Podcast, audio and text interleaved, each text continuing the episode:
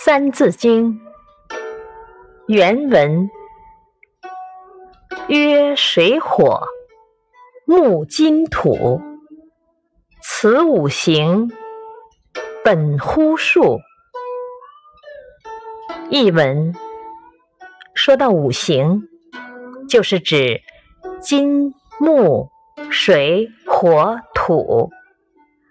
这是中国古代用来指宇宙各种事物的抽象概念，是根据一二三四五这五个数字的组合变化而产生的。点评：五行学说包括很深的哲学道理，非常复杂，我们只要知道一些就行了。